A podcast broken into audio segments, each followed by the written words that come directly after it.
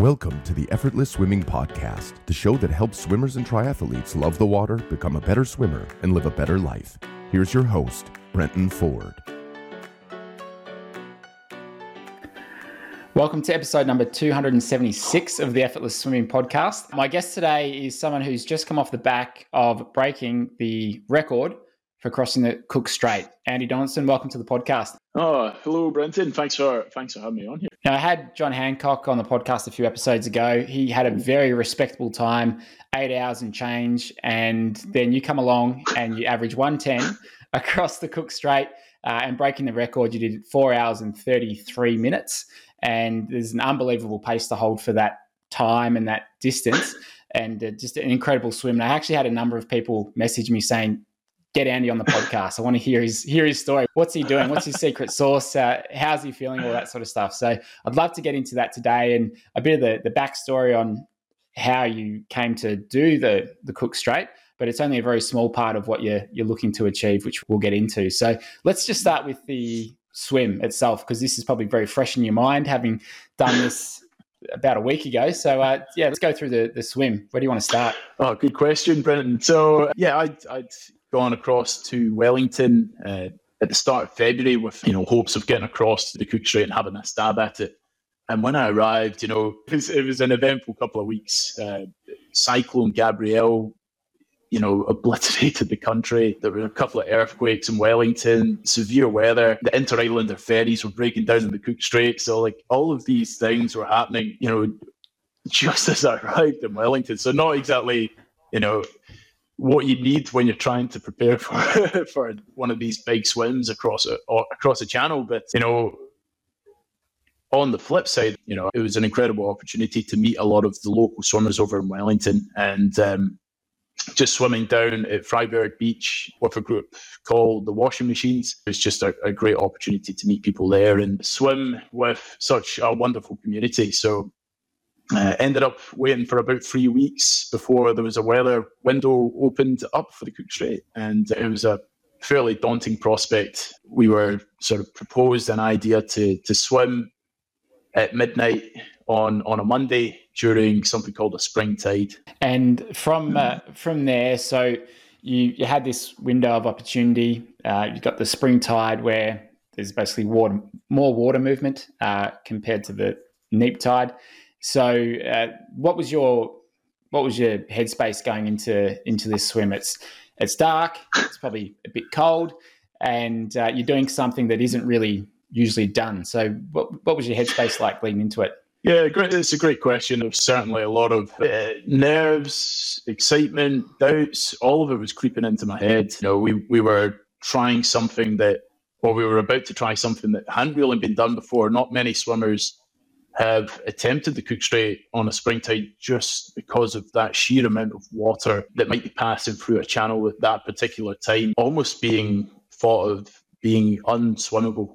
So that was one aspect. And, you know, the Cook Strait is kind of known for being quite sharky as well. So to be swimming out there at night where you can't see anything during a spring tide where there was a good chance that you might actually be out there for a long time because of these currents. I mean, I'd been told so many horror stories of people being stuck in the same spot just because of the sheer strength of the tides. So everything was kind of playing on my mind in the run up to the swim. But, you know, I think it's, it's natural to have those doubts creep in. Um, you know, we're all human after all. The important thing is how you react to them and, and how you choose to, to process that information and, and those thoughts. Uh, luckily for me, I had a lot of good people around me. I'd, I'd made some really good friendships with some of the locals who had come across to the South, uh, the South Island to they very kindly offered to come and support on the boat. So, you know, I, I talked through my my my sort of thoughts and what was on my mind with them, along with the the organisers, Jacqueline McClellan from Infinity, and you know, together as a team, we, we sat down, addressed those issues together, and and come up with a, a real solid plan that you know we could we could focus and you know think about the things that were within within our control. Because ultimately that's all you can do. And whatever we were just of the opinion whatever happened out there happened uh, we'd be just giving it our best go. And how long into the swim did you or those on the boat realize things were going reasonably well, where maybe some of that doubt had left their mind about leaving on this tide? Uh, so, yeah, I, I, suppose it would have been maybe about an hour in. So the skipper was a guy called Grant Orchard from Katabatic Charters. The plan that he'd devised, we were just going to leave.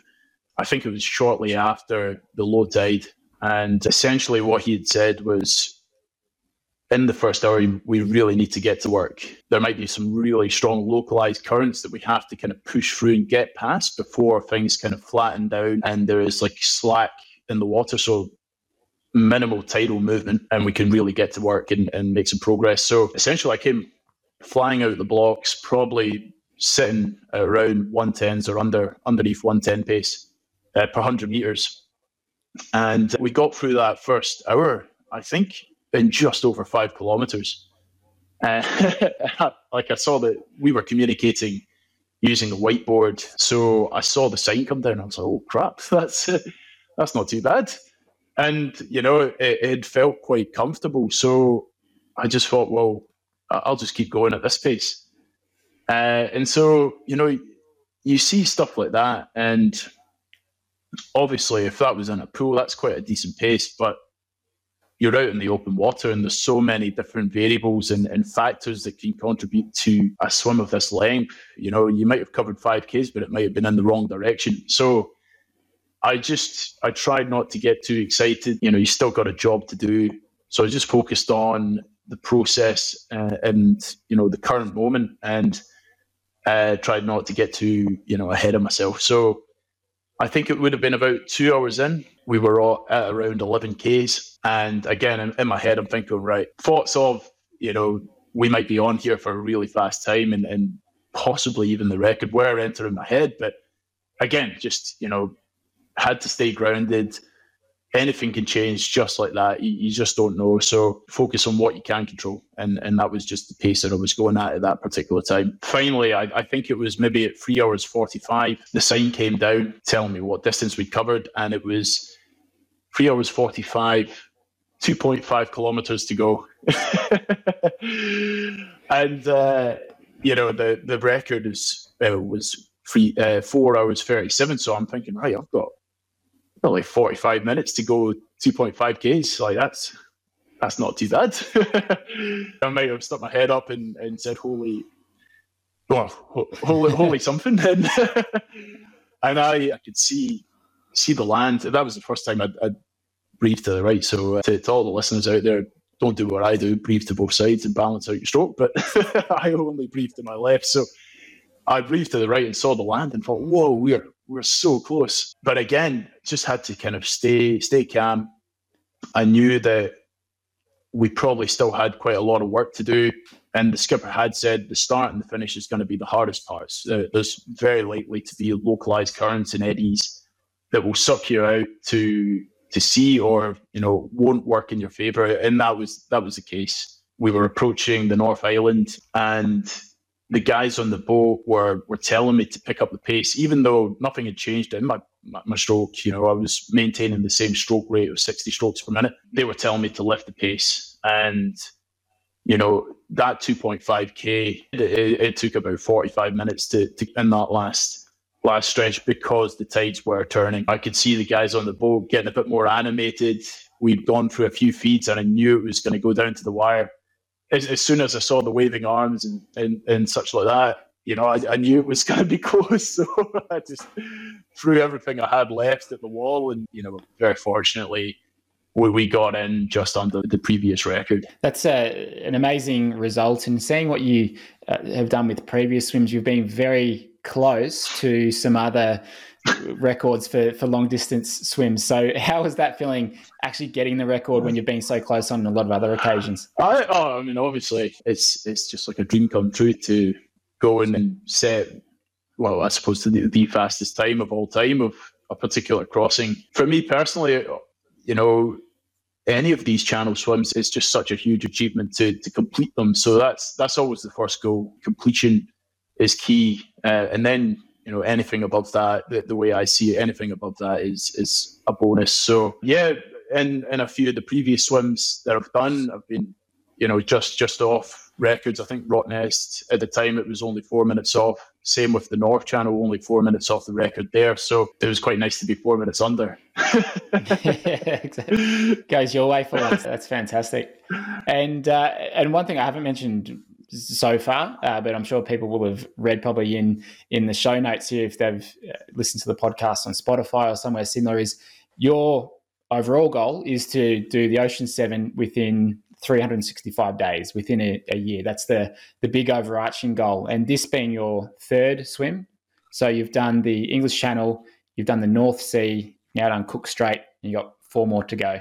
Yeah, that's right. So when when I embarked on this, uh, the core purpose was to use swimming and the Ocean Sevens as a vehicle to raise money and awareness for mental health. Mental health is a big and important issue that's quite close to my heart. And, you know, off the back of the winning the Rottnest Channel Swim in 2021, we'd raised about $15,000. So I knew that it was a great tool and capable of, of bringing attention to an important cause. And so I'd set goals quite, well, quite, quite lofty goals, such as trying to do the Ocean Sevens in a in a year to try bring more awareness to, to what we were doing and, and the, the core purpose behind it. So yeah, uh, we we've done three swims so far. I, I, did the English Channel in August, so uh, going off that, the the goal is to try complete the remaining four by the end of July.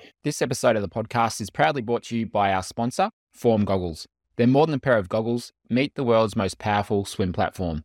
See yourself improve with Form Smart swim goggles, including a free one year membership when you purchase your goggles for only 228 US dollars. Now, they've currently changed up their offer where you can now get the goggles and you have that one year membership included for free. And then if you'd like to continue with the membership, going forwards, it's only 15 US dollars a month where you get access to their workouts, training plans, and their custom workout builder. But you'll always have access to the real time data of the goggles, so you'll never lose access to that.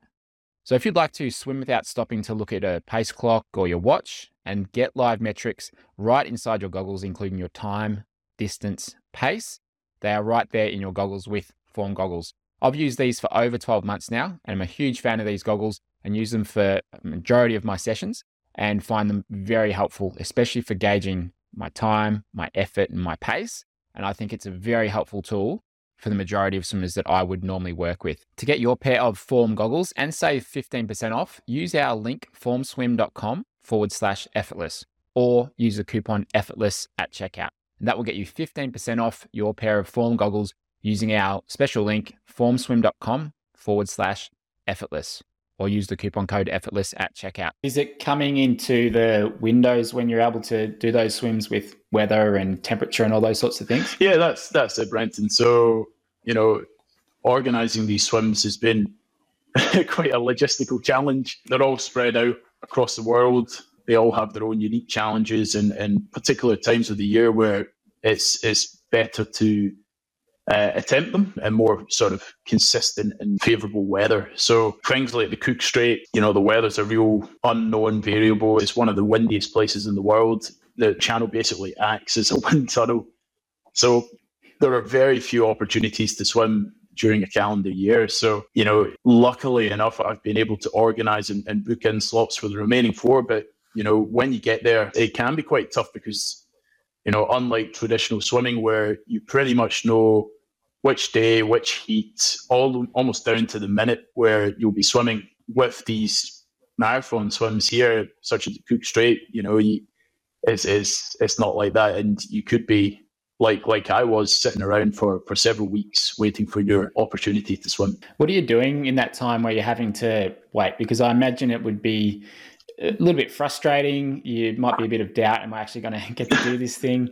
And you've probably got the fitness there. You, you, you're trained up, you're ready to go, but you've just got to sit around and and wait. So what are mm. you what are you doing in that time, and how are you keeping yourself mentally switched on, ready for the swim?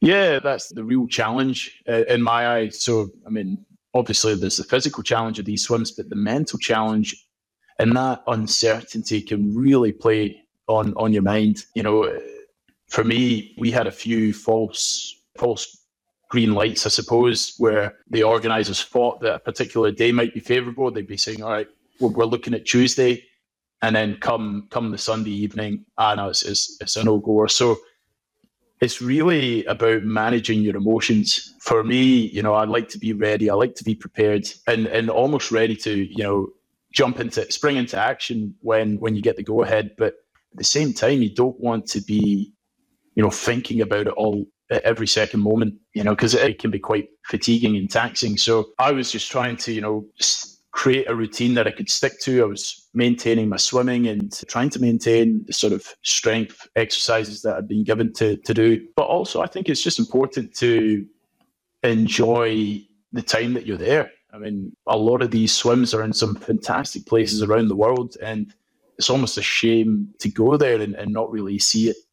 So I was I was trying to get out and around, see some of the sites, meet the locals, and and really just capitalize and, and enjoy the opportunity given to you. So most people would have seen waiting around for three weeks as something that was a bad thing, but for me, it was one of the best experiences hmm. I think that have ever happened to me. So I, I was very grateful for my time in Wellington. I, I got to know some really incredible people, and I think that helps when you've got good people around and you're not just getting stuck in your own head thinking about this one. Mm. Yeah, and that I think Wellington from I don't know all the open water swimming communities, but I know a lot of people from Wellington, and they've got a great community of swimmers there. Like a very, you know, not a it's not a huge population by any means, but very sort of tight knit and passionate swimming community, which is terrific. And I think viewing it that way, being able to just enjoy that time off, go sightseeing, meet the locals and and actually enjoy the place that, that you're in is a great way to keep it keep sane and just take your mind off the off the swim. And i mean we'll probably have quite a few people listening to this podcast in some of the other locations that you're you're going to. And uh, you know they might, might end up reaching out as well and just saying hey you know take you around show you around if you if you're kicking yeah. about for a couple of weeks as well. Hopefully you're not having to kick around for too long and you can just get that the swim done. But i'm sure you'll have uh, people reach out and uh, some people are probably wondering, what's your background? How the hell can you hold 110 pace for across the Cook Strait? Just you obviously haven't started as an adult, and I know your background's in competitive swimming. Do you want to talk a bit about uh, that and what you were working towards with your competitive swimming career and, and sort of what eventuated from there? Yeah, sure. So I, I uh, grew up in the west of Scotland as a pool swimmer, predominantly sort of 200 meters, 200 freestyle, 200 backstroke, two fly, 4 IM, all, all the fun events and was very fortunate to get to a stage where I was, you know, racing for my country, going around the, world and swimming with some of the best swimmers around. That ultimately took me across to Western Australia uh, back in 2012. And that's where I discovered open water swimming. So got got into that and I just absolutely, absolutely loved it. There was just something different about it. It was quite a nice change of scenery, not having to be around the pool poolside all, all the time over your weekends. You, would be traveling to some of the nicest uh, locations around and swimming in some absolutely pristine waters. So I really loved it. But in about 2016, I'd had a few hopes to try race on the international stage. Um, it wasn't looking likely with either Great Britain or Australia, but I was exploring opportunities to maybe swim for Indonesia, which is where my mother's from. And when those didn't really seem to appear possible, I stepped away from the sport. And I was I was 25 at the time and thought, you know, I've dedicated so much of my life to swimming and I think I was neglecting other areas like my career. So I'm an accountant. And so I wanted to spend a bit more time pursuing that and growing and building a career and thinking about life after swimming. And it was a bit of a shame. I, I, probably left the sport not having really achieved the things that I wanted to, or feeling a bit unfulfilled and perhaps, in my own view, you know, as a bit of a failure. So I was, I was a bit burnt out from it all. So, you know, I didn't actually have any intentions to to come back to the sport, like not in a competitive capacity at all. But you know, it's it's funny what happens in life. And during the coronavirus, I found myself coming back to swimming as a way of managing my mental well being. One of my friends during lockdown invited me to come swim along the coast, and through those swims from Trigg Beach in NWA to Sorrento, yeah, I just re- rediscovered this passion for the sport and, and swimming. And it's just how much I missed it as an incredible thing as part of my life. So yeah, was was very fortunate in that regard, and you know, blessed that that happened to me during you know a worldwide pandemic. What is it about the sport that you think drew you back? I think there's a number of things. I mean, obviously there's the physical benefits of swimming it's a full body workout but i think from a mental aspect you know you're in the water you're with nature you're out in the elements um, and there's time for you to be alone with your own thoughts i don't think there's many things out there in today's world in society where that happens you know you're always connected you're always you know if you go on the train, everyone's looking at their phone or listening to music. But when you're in the water, it's just you and, and you know, in, in nature. And I think there's something very freeing and liberating about, you know, you're swimming and it is peaceful. There's a breathwork element to it, which is, I think, has, you know, a, very calming effect. And then once you've done your swim, you know, there's, there's the community aspect of it and all these people around you in for the same reasons and you know with many of them working towards particular goals so through the process of these swims i got started to get quite fit again and you know with a bit of encouragement from that friend that invite, first invited me down a guy called martin smoothie he suggested maybe maybe you should revisit some of your old goals and and and see what happens. And so from there this would have been in mid 2020 i decided to get back into swimming and have a crack at trying to win the Rottnest Channel Swim, which is the big open water swim here in Perth, Western Australia. And then, so you were working at the time, or did you quit your job at that stage? I'd quit my job at that stage. So, yeah, to to uh, wind back a bit, I spent a number of years. I essentially coming out of swimming. You know, when you transition out of the sport, it isn't easy. You know, you you always have this huge void and all this time on your hands. Like I used to train maybe 20 to 24 hours a week. And all of that free time is now at your disposal. So I, I ended up throwing myself into my job and, you know, working in the city, long hours, doing the chartered accounting studies, the financial planning studies. I was burning the candle at both ends. I'd come home after a long day and spend another two or three hours reading a book on tax. So I did that for a number of years and, and things in my life weren't balanced. You know, I was neglecting my health. I wasn't swimming that much. And, you know, it all came to a head in 2019. So I ended up quitting my job and, and going overseas to travel for indefinitely. Which, you know, at the time was something I'd always wanted to do. And, you know, fortunately for me, COVID brought me back to Perth and uh, got me back in the water during lockdown. So yeah, it was this uh, big, I suppose, roller coaster of a journey, which ultimately brought me back to the thing that I'd been doing all my life that was my common ground in, in a place of, oh, I, I don't know how to word it, like just familiar ground, I suppose. Mm. And it's because going from full time training to then full time work would be very, very challenging. Like I, I haven't competed at the, the level you have. However, just when even just going from when I was uh, in high school training, like during school holidays, you're training eight, nine times a week and it's full on. And then you've, you've got this transition to, you know, to, to something different where there's other things going on. Uh, like it's very, like and to going to no swimming as well. That is a, a huge change in terms of physiologically as well, mm. where you're just sedentary for those 20 to 24 hours a day instead of actually moving and getting those those good chemicals mm. running through you. And you might look in the mirror and go, oh, yeah, this is what's happening to me as well, you know, compared to what you used to and, and just how you feel. So I can imagine how, how hard it would be. And I've got this, I've got a friend who was playing AFL for I think the last 14, 15 years and he retired last year, and I saw him saw him uh, two weeks ago, and he's he's now a farmer, and he's gone just full time into work, but it's a physical physical work, and he was talking about that transition from playing AFL for 15 years to now not not playing at all and but he feels like he's been able to get through that transition fairly well because he's busy all the time but it's physical work and his mind's always running and, and it's been all right for him But I think if it was sitting at a desk for those 60 hours a week instead of being out and about on the farm, it would be a very different story. Yeah, absolutely. And, um, you know, it's, it, I look back at it and, you know, I, as, as challenging as it was, I, I wouldn't change a thing because I think you have to experience that to, to ultimately understand and know what you need.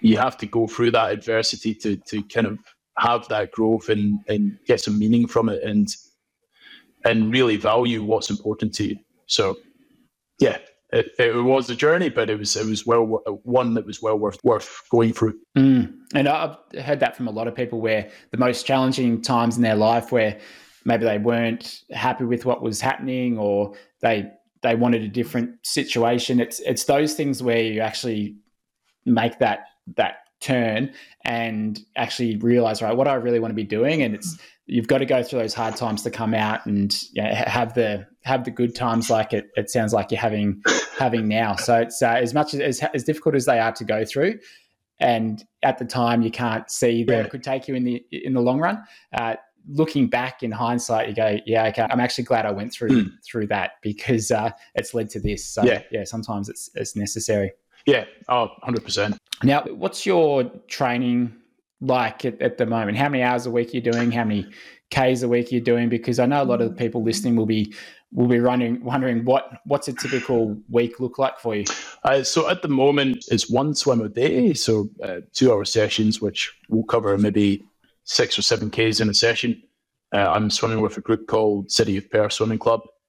And what I'll tend to do is at parts through the year, I'll maybe ramp that up to, to get a bit more sort of distance into the arms and, and build that aerobic capacity. But, uh, you know, for me and my coach, Owen Carroll, we really want to work on, on quality work and, and just make sure that the whole process is enjoyable. Obviously, there's going to be tough sessions and you probably won't be enjoying them at the time, but overall, you know, it's, it's something that we want to be able to look back at and think, you know, I really valued that you know journey and and and the work that we did. And you know i think it's it's certainly coming together in these swims like the Cook Strait the the swimming work and the gym work. So twice a week i'm doing strength and conditioning with with a guy called ryan everenden who is a former swimmer himself and and you know i think has gone through injuries and and realized the importance of of s&c and, and managing those and and getting the best out of yourself even for the longer distances so yeah our approach has always been to try work smart. Always, you know, hard work will always get you somewhere, but smart work will get you further. That's the, the kind of mantra that we try to apply to everything that we do. And do you think the one session a day rather than double swim days is that helps a lot with that? Like just the recovery, mental side of it? I think I the double sessions are really good. Having that fatigue in the body and having to train through that you know, replicates the latter stages of these marathon swims. So I'll definitely introduce the afternoon sessions as well once I get back into the swing of things. I think, yeah, growing older, I'm 32, so I, am older than I was, I suppose. But with, with, you know, with 25 years in this sport, I've started to realize the importance of things like recovery, making sure that you know, go for my massages, eat well, hydrate well, any injuries or niggles, get them seen to as early as possible because, you know, we can only get the best out of ourselves. I'm not sure what I'm trying to say here, but like it really is such an important thing. And if you do want to get those one percenters, you know, these things all contribute to that. So yeah, it's certainly been a mindset shift since since my younger days in the sport.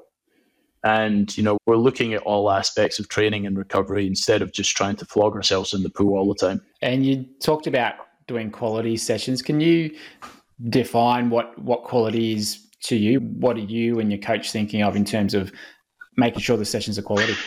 Well, I'll, I'll answer this by rewinding a bit. So, when I got back into the sport in 2020 and targeted trying to win Rottnest, a lot of the guys that I was going to be up against were you know, some of the best marathon swimmers in the country, guys that were on the Australian team.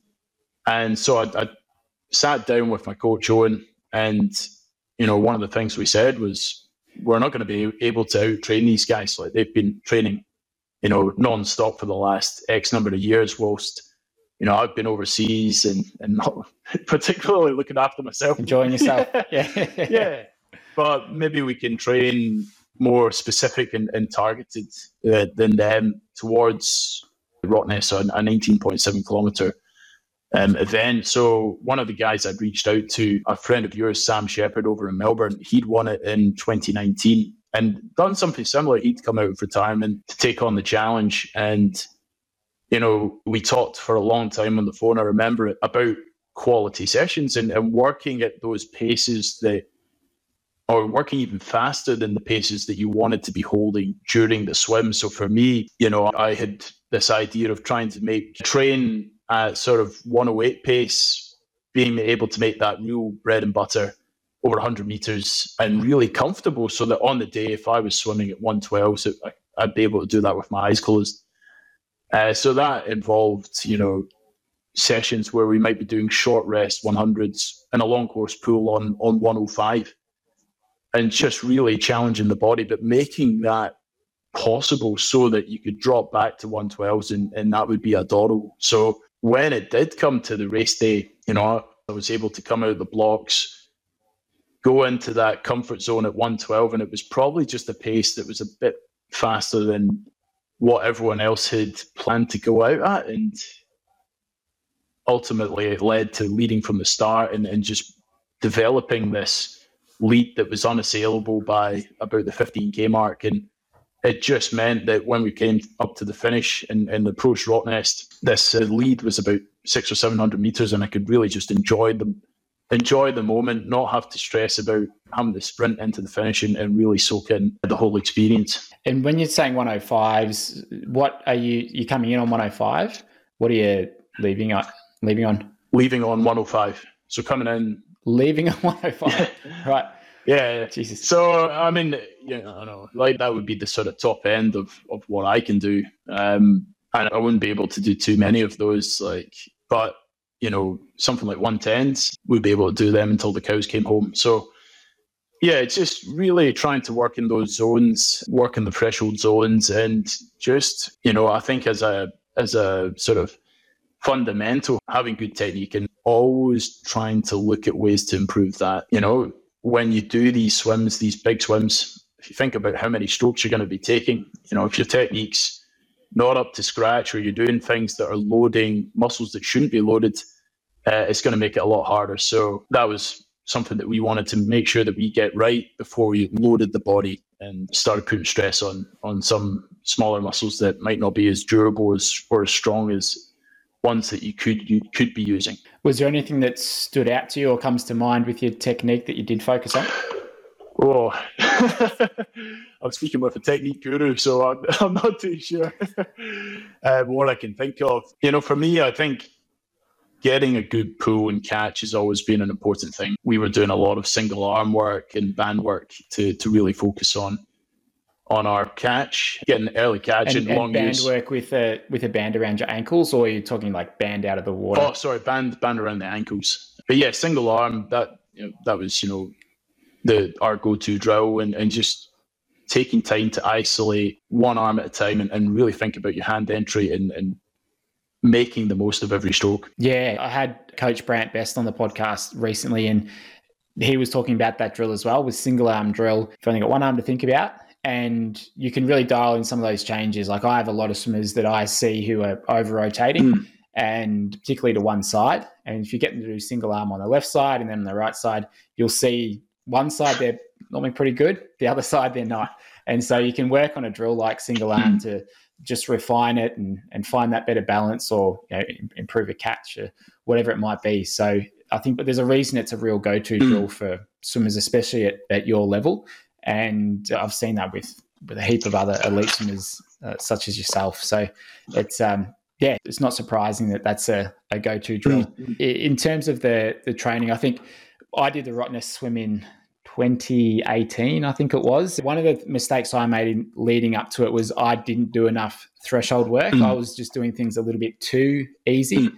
And distance wise, it, it, it was fine, but I just don't think I trained myself. I didn't train enough at those slightly faster faster paces and I paid for that towards the the back of the race Mm. and yeah in hindsight obviously we, we, we get a lot wiser with, with hindsight and as we get older you know we become more aware of yeah if, if, we were this smart at, at 20 21 I, I think we Oh. you, you can generally you could, could go a lot further Oh, absolutely. And you know, you, you just you just don't know what you don't know. Like that would have been a, a steep learning curve, no doubt. But you know, having done it, you know what you could be doing for the next time. And did you ever go back and, and do it again, or did it lead to any other ones, or you managed no, managed to resist the, the slippery slope? Because once you do it, you know it, it's hard to stop. yeah, well, I think coming from Melbourne, it's a little bit easier to not do it the the next year. if I was in, if I lived in Perth, I think I'd I'd probably be doing it each year. Mm. Well, it's easy to say that, you know, coming from yeah, yeah. when I live over here, but um, yeah, it's, it's a bit yeah, in a team. That's right, and it's easier to organise boats and all that sort of stuff. But uh, no, so I haven't done any longer swims. However, the last I'd say six months as I've started to get back into swimming a bit more regularly since COVID, Mm. I've I've been a lot better with hitting the right zones in training, Mm. and I've noticed a huge benefit to it. Mm. So I can see if I do take that route, that it's going to be I'm a lot smarter now with long distance swimming than I was in the past. And and talking to swimmers like yourself, and then I had Solomon Wright and Heidi And yeah. again on the podcast when they won it that Mm. year, and just listening to what they were doing in training, I'm like, okay, I know what I'm missing here, and this would have been great information to have prior to it. But as you said, yeah, Yeah. hindsight's great. That, that's it. No, both both great swimmers, Heidi and, and Solomon. So yeah, they they're Yeah. smart. They know what they're doing as well. So it's pretty awesome. And so at, at the moment, what's your what's your sort of routine at the moment? You're obviously doing quite a bit of training. Are you working as well? What's your routine like? I bought a business with a couple of friends of mine. Uh, we bought, of all things, an industrial cleaning business where we have a team of staff that clean for the mining companies. So cleaning dump trucks and excavators, all the all the equipment that you see being used up at a BHP or a Rio Rio Tinto mine.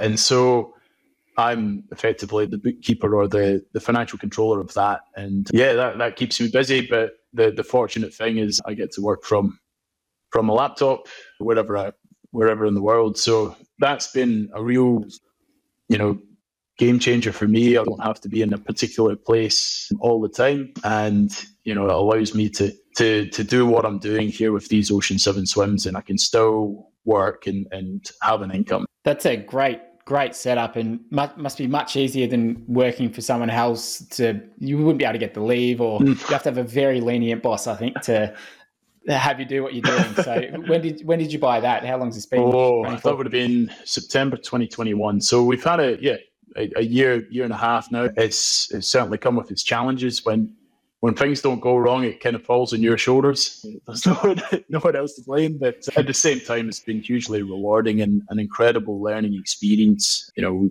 we're we're sort of in control of our own destinies and building a business that hopefully we can get to a size and maybe consider selling it in a couple of years. And you know, I think when you've got that knowledge and experience of doing something like that, it's it's very transferable into other things down down the line. Absolutely.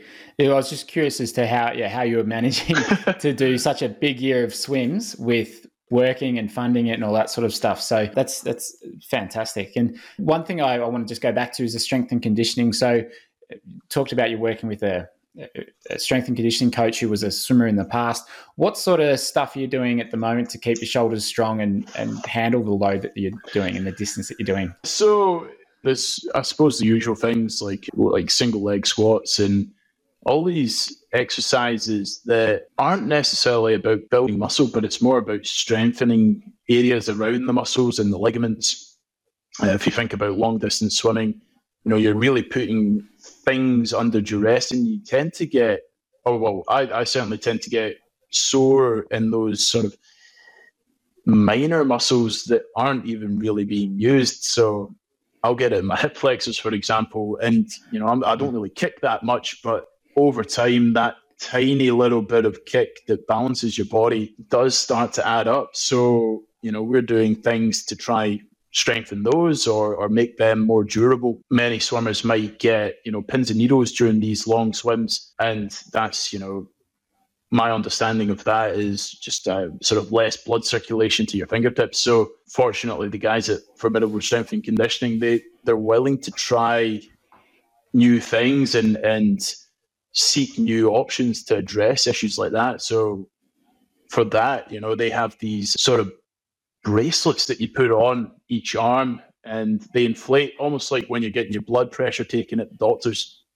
Uh, and so they're constricting the blood flow to your arms, and we're doing our pull ups with those on and almost trying to replicate that feeling out there when you might be at the 15 kilometer mark, where you might be at the 20 kilometer mark, where you're starting to lose feeling and dexterity in your fingers and your hands. Because I think it happens to us all. Like I certainly had it in the Cook Strait. I developed the claw after about three hours and tried to like flex my fingers and my hand got stuck like this. So I tried to like open it up and it was stuck in the claw for the remainder of the swim. But again, like like Team Sky, you know, ten years ago and Dave Brailsford, you know, we were all we're always looking for those one percenters and and ways to improve. And over the length of a marathon swim, it, it does make a huge difference and can be the the four minutes that you need for you know going either side of of a target time. Yeah, that's exactly right. I've seen Michael Andrew use those before, and uh, I've sort of looked into them a little bit, but hadn't, uh, yeah, hadn't sort of thought about the purpose behind their use. So that's that's a really interesting mm. one. And so, how long would your your gym sessions or your strength and conditioning sessions go for? Uh, probably about an hour. You know, we don't want to make them too long, and you've got I think you know there's that balance between too much training and, and having life. So trying to trying to make sure that it's. I mean, obviously, I, I, love what we're doing and I love the training, but I think swimming is there to to sort of be of benefit to you, not take over your life. Uh, it's supposed to, yeah, swimming's there to complement your life, not take over it. So getting that balance between training and, and other areas is, is really important, and that's what we try to do. What do you love to do outside of swimming? I well, I I, I love the outdoors, so I try get get outside, go down the beach, or, or go on hikes uh, as much as I can. My older sister lives in Perth, and she's just had a baby boy, so I'll try go and spend as much time as I can with with her and and her family. So yeah, just it's I suppose quite a, a normal down to earth outside of the pool life for me. But yes, you know, I I feel very fortunate to live where we do in Perth. The the weather's always really nice, blue skies, very few clouds. But you know, every now and again, I, it's good to get back to Scotland. So I'll, you know, it's been a few years since COVID, but I think I'm going to try get back every every year or two. Yeah, fantastic. Yeah, there's something about like it, it doesn't need to be uh, out there, does it? I mean, I think about what I love to do, and it's just it's I love being outside, whether that's in the surf, on on the mountain bike, or just you know, there's something about being out outside. And I had the Ironman world champ on from last year, Gustav Iden, and he uh, said, "Why have you always got a smile on your face when you're training?" I was just see footage, and you're just always smiling. And he said, "I just love being outside." Yeah. And I thought that's the simplest best answer I've heard. To why do you do what you do? It's uh, yeah, there's something to it. oh, I, 100% agree. I, I, think there's something about being in nature that, that is just really calming and beneficial. So no, I 100% agree with that. And what surprised you so far about your quest to do the Ocean Seven in a year? Is there anything that's that surprised you that maybe you weren't expecting? I think, and it's been probably a pleasant surprise, uh, just how lovely the swimming community is. Like I've met, I've just been so fortunate to meet such incredible people that are involved or attached to the sport and and like for all these different reasons. And like I'm a people person. I love to understand the why behind things, and you know, there's some incredible stories that these people have of why they swim. And for me, that's been the most fascinating thing, just meeting the the people that are involved, the people that make all of these swims what they are, and and just getting to know others through this sport. Yeah, it's it's been the best thing about all of this, and you know, doing these swims, swims like the Cook Strait or the English Channel, you know, they, they really are a privilege. Not everyone gets to to do them, so like I'm I'm just very grateful for for the opportunities and for being able to to to do them. And you know, I think it's been such a valuable and such a valuable journey so far. So I'm just really excited for for what's ahead. Well, I'd like to wish you the best of luck for the remaining four swims and whatever you choose to do after that for those that are listening, what's the best way to follow you? What's your, your Instagram? And we'll put all these in the show notes as well. But what's the best way to, to follow your journey? Uh, so yeah, uh, probably on on the social media. So Andy Donaldson on Facebook or Andy.swimming on Instagram. And you know, I'll try to do my best to to keep everyone informed and updated on there. We'll be heading over to Hawaii in April for the Molokai Channel Swim. That's what's up. And yeah, just keep taking each each one one by one, one step at a time. I think focusing on the remaining four is, is probably too big to think about at the moment. So it's, it's just these small, bite-sized, manageable chunks, and uh, yeah, just just enjoy whatever comes and we'll, we'll be giving it our best one way or another. Absolutely. And I know you raise money for the Black Dog Institute as well. So we'll put the link to that. So if you are listening, you'd like to support mental health and, in a way, I guess, support what you're raising awareness for as well, we'll include those in the show notes as well. So, and I've really enjoyed chatting to you and thank you for being on the podcast. And I'm looking forward to uh, seeing what happens over the next couple of months. It's going to be really exciting and looking forward to following Yeah, it. no, thank you. Thank you so much for having me on, Brenton. It's, it's been a great, yeah, really enjoyed chatting with you too. And yeah, we'll, be giving it our best for, for mental health. So, yeah. Thanks for listening to the Effortless Swimming Podcast. If you'd like us to help you become a faster, more efficient swimmer, go to www.effortlessswimming.com.